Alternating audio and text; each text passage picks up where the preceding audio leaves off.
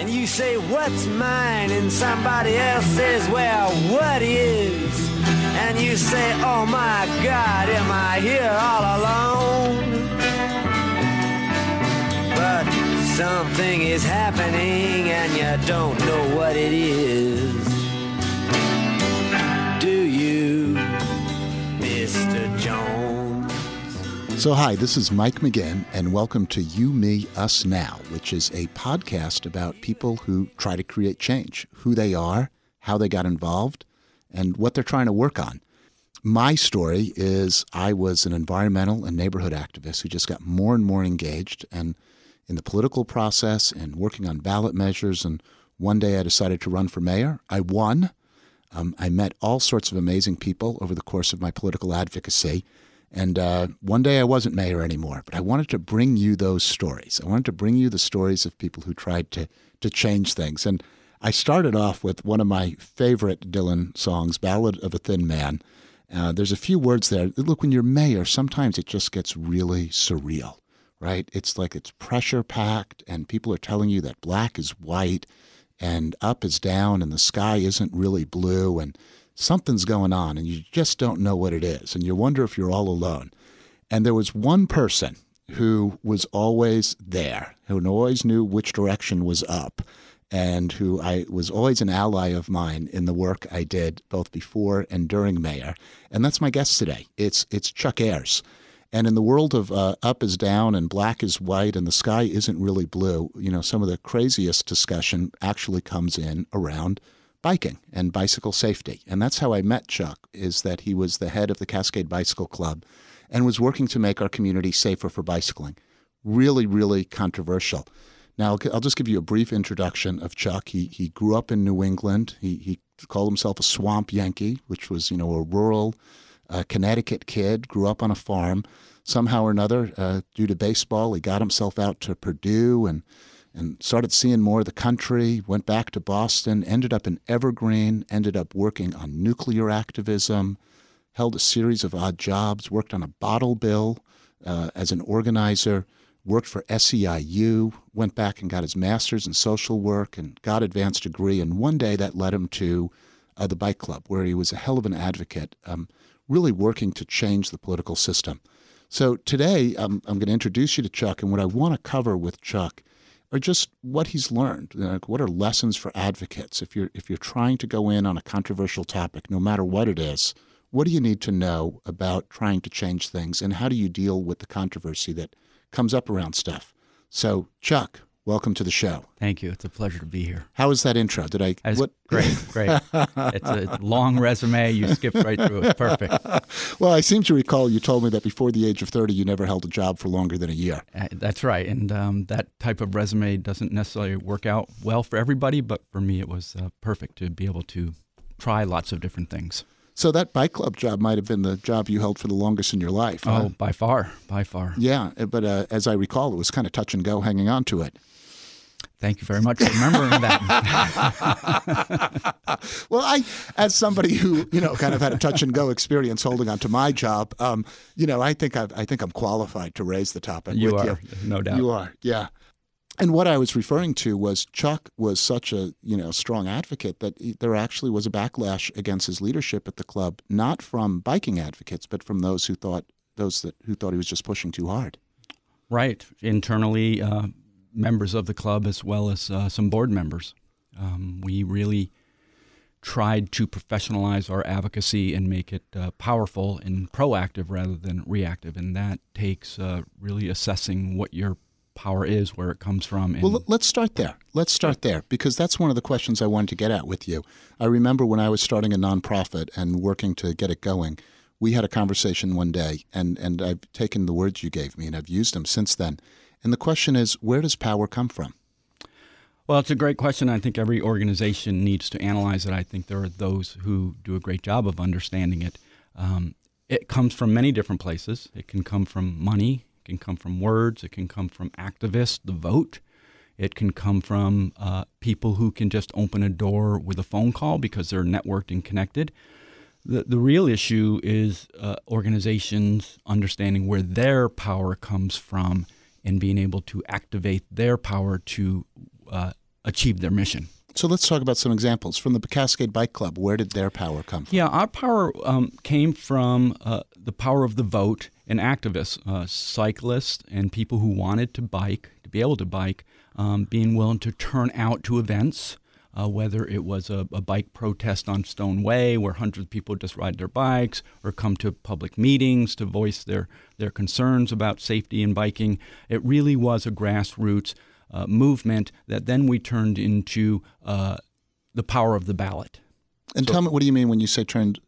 turned well, first let's elevate the grassroots movement. Um, what made it a grassroots movement? Why were people passionate about it, and why did they get engaged? Well, I think almost every movement has passionate people. That's what makes it a movement, and they're willing to stand up for whatever it is they're involved in the content of that movement. For us, it was bicycling. So people who are really passionate about biking wanted to be able to bike safely and to bike in more places. So at Cascade, we had the folks who just wanted to go out and ride and didn't want to do advocacy, they just wanted to ride. And we needed to convince them that in order to be safer riding and to have more people riding with them, we needed to be more proactive in our politics. And so for them, it was just go out and ride. That's great. We need you out there riding. For others who wanted to commute more and have safer places to ride and weren't as comfortable just riding, they needed to be involved in changing the culture of our politics so that we could change the culture of our infrastructure. Okay, there's a lot there. So, passionate people, what was the culture of politics that needed changing? Well, in the city of Seattle, we needed more city council members who were going to not only have the vision of uh, more people biking, but being willing to do a bike master plan so we knew where we are going and then to put money into uh, that those facilities to build them out. Uh, when I first came on board, we really didn't have a lot of connections with the city council. We didn't know them. We weren't on their radar, um, and we had to change all of that. How did you change that? Uh, by the power of the ballot. We found people who were running for office who were uh, agreed with our agenda, and we helped get them elected. How do you help people get elected? So you've got a membership organization, you've got people who want to do it. I mean, just really right. nuts and bolts. What are the so, things you do to help somebody get elected? So, um, first and foremost, you assess the candidates who are in the race. You uh, rate them. You tell the public who are most, what candidates are most favorable towards your position. And then, if you can, you get volunteers out to help on their campaigns, um, whether it's phone banking, literature drops, uh, introducing them at events that you might have, just giving them exposure. And then, if you can, depending on the designation of your organization, if you can give them money for their campaigns. And that's where a lot of power comes from is like it or not. Like it or not, candidates need money to run. And if they're getting money from uh, a certain individual organization, they're much more likely to help them out in the future. Right now, the Cascade Bike Club is actually debating whether or not to get out of electoral politics and not endorse candidates anymore right. to simplify their tax status with the IRS. And I, I kind of have a feeling, I won't ask you the question, I think I already heard the answer. You'd say you need that you need that direct electoral advocacy to move things. I would say Cascade needs it. I would say not everybody needs it because remember, other organizations' power emanates from other places, right? So they can give candidates money or do do other open doors and just talk to people, and they don't necessarily have to move the uh, electoral process. Cascade's power emanates from being able to get lots of people to vote for particular candidates. And I think giving up that for whatever reason, and all I can do is make assumptions about yeah. their real reasons versus what's put out in the paper. And we all know that they're not always congruent. I would say it's a bad move. I think it really weakens the ability of the club to move its agenda, which is an agenda for safety for people who travel our roads. It's not just about biking, it's about safety for everybody. So, probably the reason you and I are friends is because we there are probably many reasons. One of which is we're we're both about the same age and about the same everything else, and we even like the same music. I nixed your Dylan tune at the end, but yeah, we got a. Phil Ochs song coming up. Thank you. Right, but but we also both believe. I had the Dylan tune. Um, we both also believe in in the power of organizing as a source of power. You know, so one of the things that I did when I was you know, I went to law school because I wanted to uh, get accredited as a lawyer and use legal expertise to help move the debate.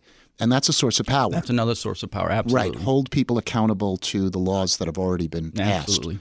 Right. Um, but what I found was that I had a lot, that when I looked at that, there was something about the legal system in which if the political culture, if the public culture, if the culture of the society wasn't in the right place, the judges were very comfortable kind of interpreting the rules in a way that fit with public expectations. Absolutely. Rather than perhaps different approach. And I, I became much more firmly of the belief that you needed to change public opinion and you needed to have that public opinion there to support, you know, any laws that would be adopted or passed. So I I started volunteering with the Sierra Club and, and really became a believer in the power of political organizing. I even, you know, educating the public is is a piece of the puzzle, but ultimately you've got to identify who's good, who's bad, who's only just giving you rhetoric, and who's who's doing the right thing when push comes to shove. So what do you do when push comes to shove? Somebody's told you all the right stuff and they haven't done the right thing. What do you do then, Chuck, as an advocate?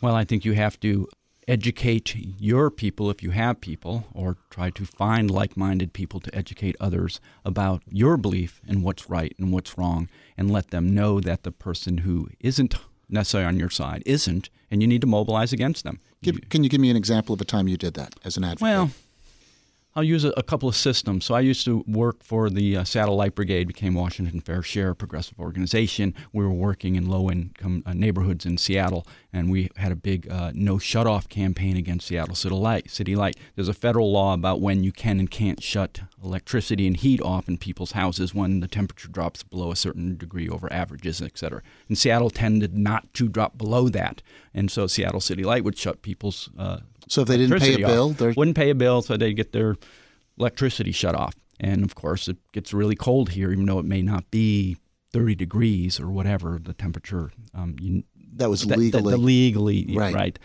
We uh, set up a meeting with uh, Seattle City Light officials, and we went down there with about 50 people. And they probably expected us to show up with three or four, and they basically locked the elevators and wouldn't let us in. And they said, well, you could have some representatives come and talk to us. And we said, well, that's pretty disempowering of the people who came to hear what you have to say about being shut off. They did not agree to meet with us, so we marched on the mayor's office. Uh, Mayor, Mayor Rice at the time, and uh, we occupied the mayor's office. He we were told slipped out the back door and we had to deal with the deputy mayor and we got a meeting together. How, how, long were you in the mayor's office? You know, it was probably about a half an hour before they said we really need to get rid of these people. And uh, how did they get rid of you? They agreed to have a meeting with us, a public hearing, basically. And at that hearing, let's say it was a month later. It's been a long time now. Right. Um, we turned out about 200 pretty angry people who knew people who uh, electricity was shut off, so the heat was shut off. A couple of senior citizens had died, um, froze to death.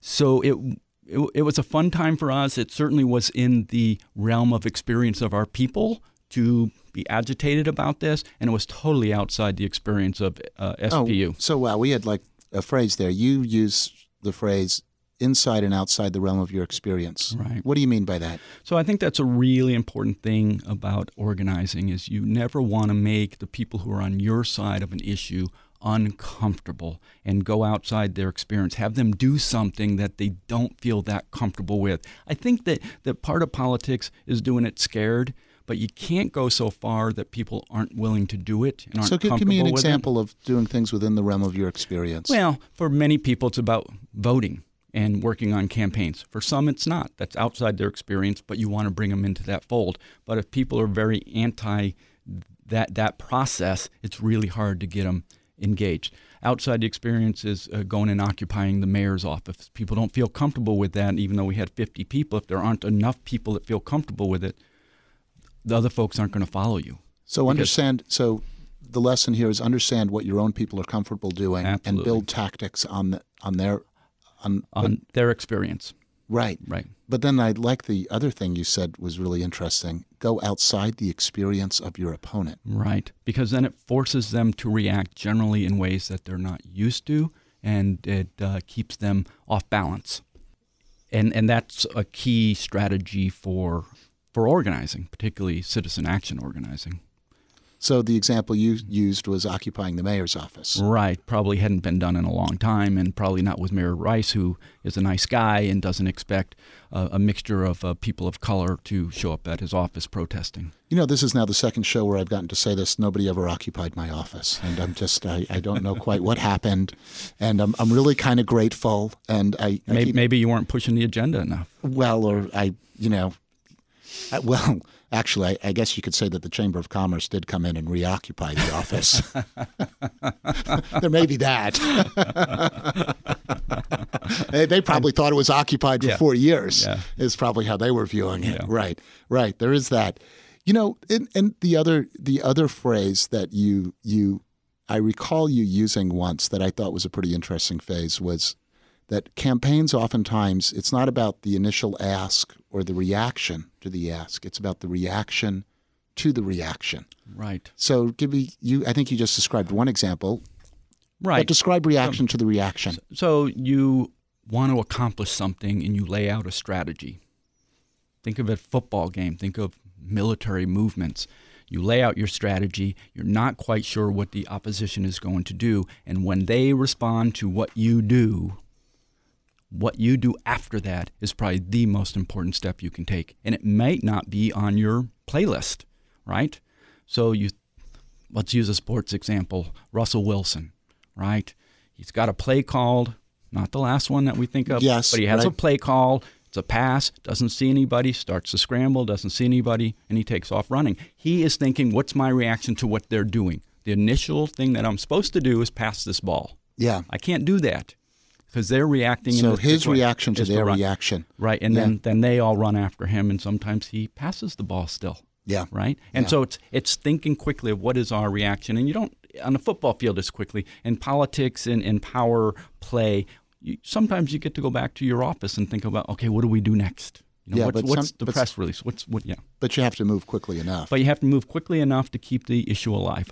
So, any recent uh, can you think of another example from organizing? You gave us one reaction to the reaction. They didn't give you a meeting, so you occupied the mayor's office. Right. Any right. other examples come to mind? Well, you know, we tried to do it on the at the bike club on the Burke Gilman Trail. You know, doing actions down there. Um, the reaction was uh, the lawsuit, so we tried to occupy a little bit, but that, that, didn't work because we didn't have the power of, the, well, we don't know the legal basis of that yet. Right. Um, some reactions to actions take longer. I think of one of the first campaigns we did was on East Lake Sammamish Trail. The county owned the trail corridor. Uh, Issaquah in um, Redmond were on board to turn it into a trail, but Sammamish wasn't and they blocked it, blocked it, blocked it, and we couldn't get through any process with them and sitting down talking. So our reaction to that was get rid of them, and we uh, turned that city council over and uh, got the trail built. How did you turn the city council over? You say you electoral got rid of them. politics.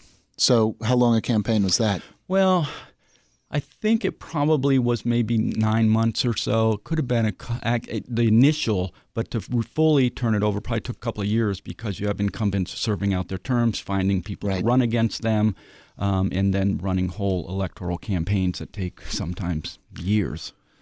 I'll give you an example that's newsworthy right now is the port of Seattle recently gave their staff permission to enter into a lease that would allow Shell's Arctic oil drilling fleet to uh, stay there. Right. And the, the activists said, don't approve this. The port commissioners essentially approved it. And so now the question is, what's the reaction to the reaction? What is the what happens next? Right. So we saw a part of it yesterday, which was several, you know, a couple of hundred people at a port commission hearing yelling. And, that's and, not that's not fair. We a couple hundred people at a port commission making their views really well known to the commissioners that it was a bad idea. But you may find your I think we're going to find ourselves at a point where the port commissioners may not change their votes. I think that's probably true unless some other power play gets put on the agenda. So you have the city council coming out, the mayor starting to talk about it. Right. As we talked a little bit, what's the legislature going to do to react to it? Maybe what the governor's going to do. They may not want to play in the game at all because it's not my, as they say, not my dog, not my turf. Right. Not going to do it. But we know that Inslee is all about climate change and environment. Should he jump in? Is it well, politically risky? We, I, don't, we don't know what's going to happen. Well, to me, I think it's pretty clear. If you're for climate change, or excuse me, if you're against climate change, if you're for leaving the oil in the ground, what all of the scientists tell us is that the oil in the Arctic is not burnable if we want to preserve the planet. So I would think that if you're a legislator from Seattle or a governor who cares about climate change, you should figure out what your leverage is on the port right now and use it. So that's the challenge then for the activists. How do they get the legislature and the governor to enter the fray. Right. Well, you have to give them political cover to do so. right? Because logic doesn't always play out in politics if you're trying to secure your job, right? So you have to give those who come down on your side the political cover to be bold. Um, or they have to be bold and say, look, this is more important than my job. And not to harken back to Cascade, but there were several times when that's what I did. It said the mission and what we're doing is more important than my job, and if I go, so be it. But I need to move this agenda, and I Yeah. that I, I think you're right. If that's a, if climate change is a key issue for you, you should weigh in on it. Right, right. Well, that's I think the level of accountability, and I think that's the other thing that I think is very hard in politics. I have um, I I talk to folks about this when they ask me about getting involved in politics, and and I seem to recall that you did this to me uh, more than once. But it happens is the accountability. It's really easy to You're not still mad at the Wall Street Journal. no, I'm not still you? mad. I'm not still mad at that. But that's good. But I was thinking about it. Um, I'm not at all mad about it. Um, the the point is that it's really easy to praise your friends. Positive accountability. It's it's actually even easy to praise your enemies when they do the right thing once in a while. Right? Hey, if you do the right thing more often, you can expect this positive stuff from us. It turns out that it's actually harder than you think to criticize your enemies, unless they're you know, really completely retrograde, you still have a hope that they might do something for you once in a while. So you're hesitant to criticize even your enemies. That's right. And I think that that is a hard thing in politics to do is to get vocally and critical. And then the hardest thing of all to do is to criticize your friends, people who have been on your side but are now doing the wrong thing. And and I think that's um, when I think about politics, I think the Bike Club was prepared to do that. And it's always been one of my philosophies of, of an advocacy that if you can't criticize your friends, then you you really don't deserve to be an advocate at the end of the day. It's hard, and, and and how do you criticize? How publicly do you criticize? You know, is it a private conversation? Is it in the press? I think it really depends on issue, how good of friends you are, how much they're backsliding on your particular issues. So I'll give you an example of that. Um, the last time Tom Rasmussen was running, and like Tom or not, I have a great relationship with Tom. But the last time he was running, I had a lot of people asking me to run against him because they really felt like he was backsliding on safety issues, road issues, bike issues in particular, and that he would get cold feet when he went out to community hearings and hear Hear the negative feedback hear the negative people. feedback. So I met with Tom and I said, and he wanted my endorsement and the club's endorsement. I said, well, the reality is, Tom, people are asking me to run against you. They're really kind of tired, and you know, so I've been kind of meeting with some people, and I said, I'm not going to do it, but you need to hear this. And I think from that conversation, at least from my perspective, he got more right, if you will, on the issues. you also did a very public criticism of him. And early in our administration, we proposed to take Nickerson Street, which is a two lane each way arterial, which had real pedestrian safety issues, and proposed to do something called a road diet, Right. which is one lane each way, a center turn lane, and bike lanes on either side. And I'll, I'll tell the story. And uh, it turned out to be really controversial. It was one of the very first road diets I did when I took office, um, really called for for safety reasons. And Councilmember Rasmussen heard from the community who thought it would you know, make it too hard to drive and said that the project was giving him indigestion. Correct. So here, I'll let you finish the story. What'd you do next? Well, and so you know, it wasn't my idea, so I'm not going to take credit, but did come out of Cascade and our advocacy director that we started a campaign called Tums for Tom. And uh, it was one of the more fun campaigns that we did. That's another thing about organizing. We didn't really talk about is have fun. yeah, no, I know. It We're should, both it should be fun. I know we're too. We're both so damn earnest, aren't we? it's just ridiculous. And so there was uh there's this campaign to get people to send Tums to Tom, and when he came out to public meetings, to hand him Tums, and we did this whole campaign of, of Tums for Tom, and it, was fun, and I, we got our point across, and I think Tom took it. You know, I, I, think he he enjoyed it at, at one level because it was creative and fun, but of course uh, it was He was he was he was a target. right, right, and and at the time, uh, you wouldn't necessarily say. Would you have characterized Tom as an enemy of biking at that point? No, No, but he wasn't. But he was a friend who wasn't standing up for what he said he believed in. That's right. That's right. So exactly holding your friends accountable. Yeah, And that, that was a public one that we felt we had to go public with it. I believe Tom at the time was chair of the transportation committee, so he had to be one of our biggest allies or uh, or not. And that was important to us. So it was funny. Um, so the council it was within my authority as the mayor overseeing the Department of Transportation to direct them to make those changes, which they were ready to do. They had recommended to me that we make those changes. It would have taken a separate action from the city council to overturn it. So they never did, in fact, take any action. Would have been nice to have a few more of them speak up that it was a good idea, you know, at the time. And that's another topic I kind of want to get into. What what's up with the whole war on cars, Chuck? When we're talking about safety of people, one would think that the safety argument should trump the mobility argument. And let me make it really simple. How many people should die to make it easier for us to get around? Right. And and people would say that that's probably a very inflammatory question. But one of the things I learned as mayor was that that's actually a question we're answering every day. What level of risk is acceptable in order to make it easier for people to drive? Well, what's interesting about that is, if I might, uh, the new mayor, Mayor uh-huh. Murray, has really taken the McGinn agenda and run with it. That road safety program, I remember being involved with, community hearings and going out and being a facilitator table, talking about how are we making our roads safer. And and, mm-hmm. and uh, I, I think current mayor is running with your agenda. Right. I'm not right. sure he would admit that, and there probably are some tweaks. But what we care about is moving the right agenda. Right. Don't right. really care who's moving it. No, it's it's so. far better that he embraced the goal of zero traffic deaths that we announced a few years right. earlier than rejected. Right. Absolutely. And, and, so the war on cars, I think, was really more a, a jab at Mayor McGinn and, and poking him in the eye and how can we term this. So that that's part of the power too, as you talk about, you know, the, the communication. You know, so here's the Seattle Times and others picking up on this war on cars. McGinn is good, bad. He's trying to get us all out of our cars when all we're talking about is we want to make people safe and give them options to move around. And really, the the the, the brand on that should have been move to make roads safe for everybody. Right. But it right. gets branded war on cars, and we have to deal with that. And so, you know, the reaction to that and how we had to re label that and, and the branding that we had to do around that um, really yeah, well, sucked up a lot of time and energy. It it did, and that was their rea- that was their reaction to our actions. Yeah.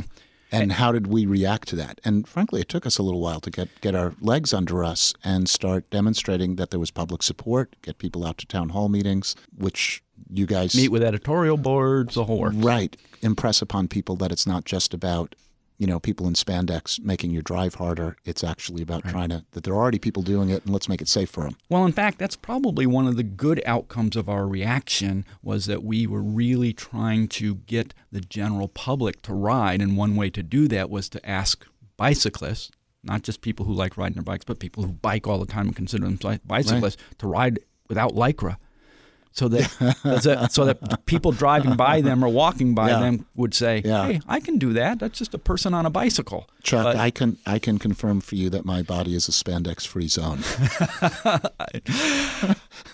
I'm not going to go there, but I appreciate that. I have been doing my part to.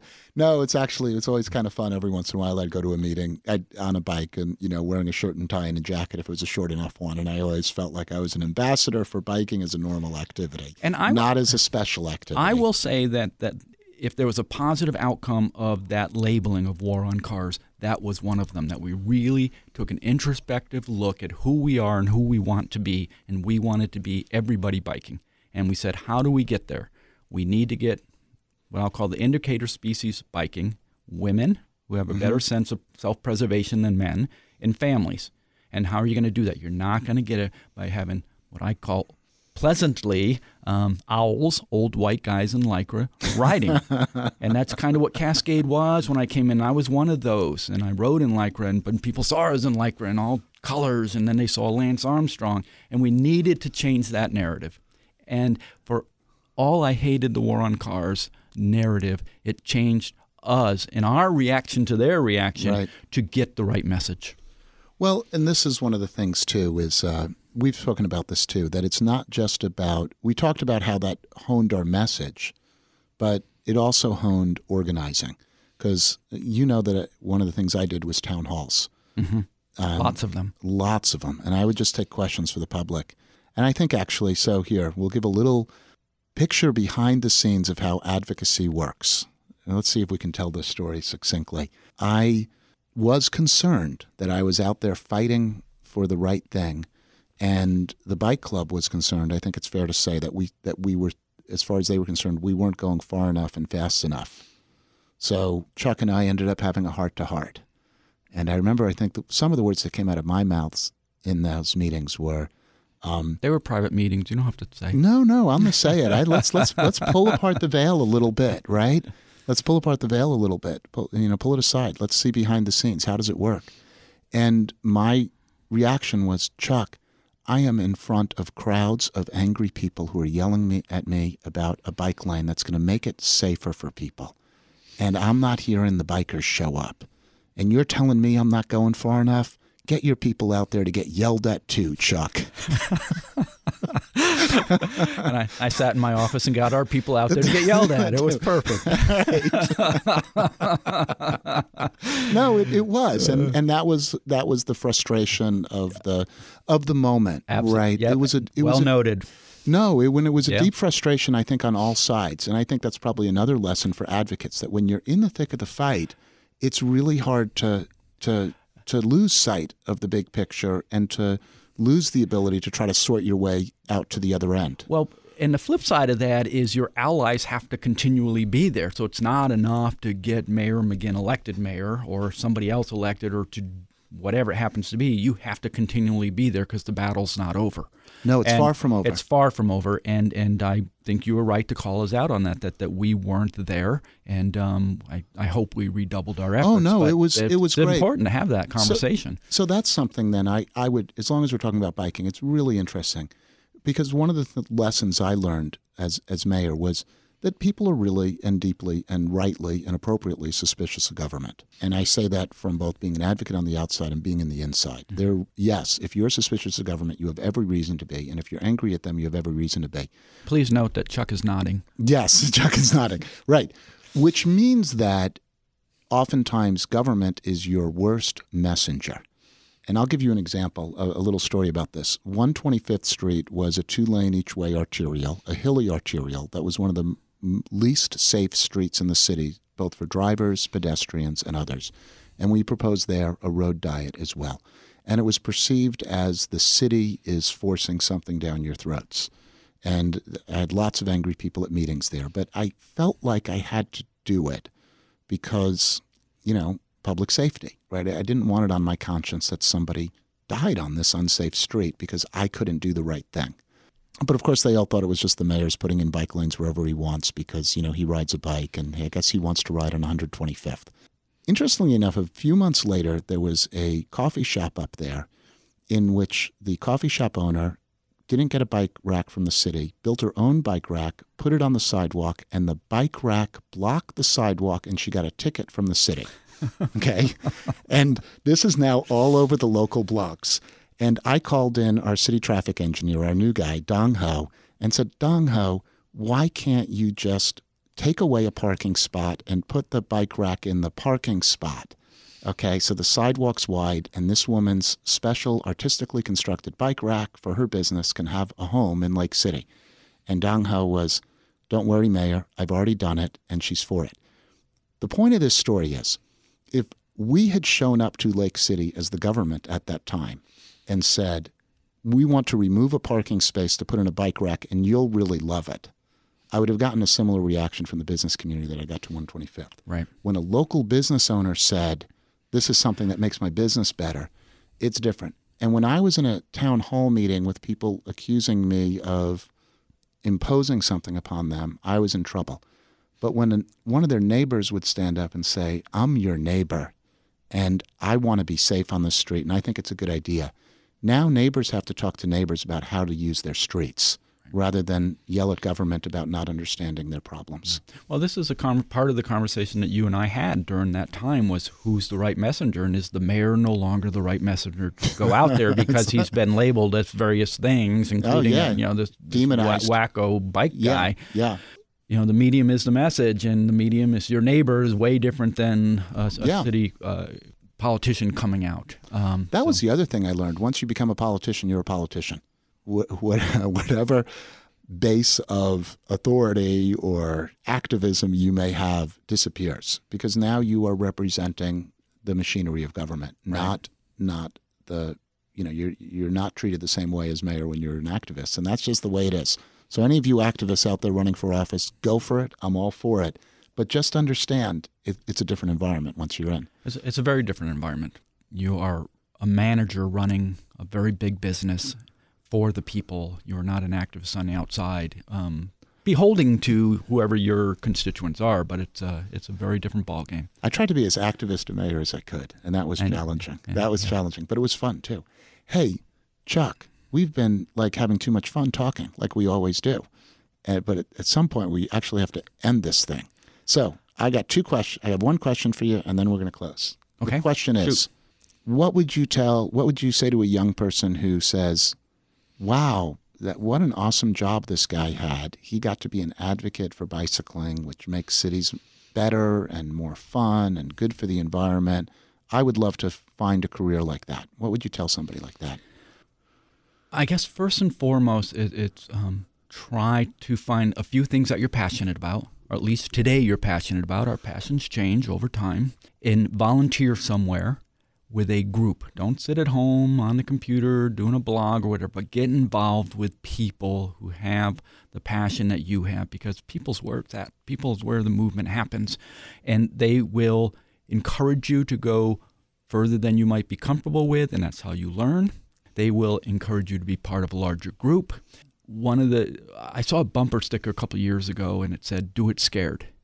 And part of this is doing it scared. You know, being on TV for the first time, it's scary. Coming into a radio station, it's scary. You know, being up in front of, you know, 500 people at a breakfast where you're raising money, it's scary. Asking, But if you don't do it, asking a friend to asking a friend to join you in a cause is scary the first time you do it. And right.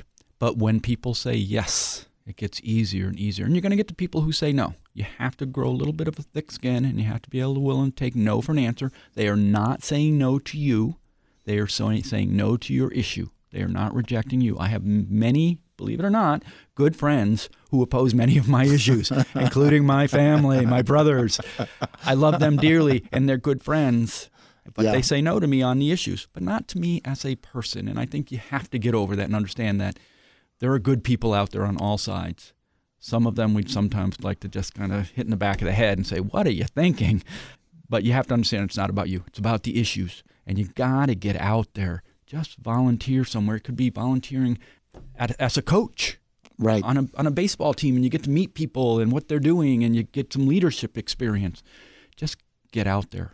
It's, Yeah, it's my, and- my big issue. And when you're with other people, they they can help you muster the courage to do hard things.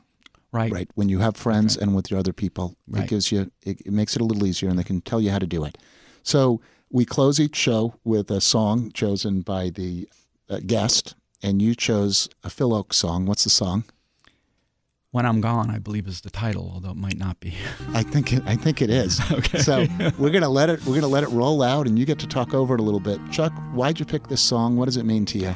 Well, when I was in high school, I, uh, as I said, I grew up in very conservative rural Connecticut, lots of dairy farms, and the towns around us were uh, pretty much all uh, textile mills. Um, I never saw a person of color until I got in high school. I got a scholarship to a local high school. Um, and when I was a sophomore, I started dating this woman who um, ended up, I, unbeknownst to me, was, was Jewish. And her family was um, kind of New York City exiles during the Red Scare, um, socialist, communist, whatever they were, um, or just left leaning. Um, and I, I- got a lot of education from that family as to what it was like to be Jewish in, in our country, what it was like to be black in our country, what it was like to be poor in our country, what it was like to have a different political view in our country than the ma- majority. And um, they introduced me to uh, Phil Ochs and other uh, arts, if you will, and just fell in love with it. Chuck, thanks for coming on and joining us. Been my pleasure. Thanks, Michael. Won't be asked to do my share when I'm gone, so I guess I'll have to do it while I'm here.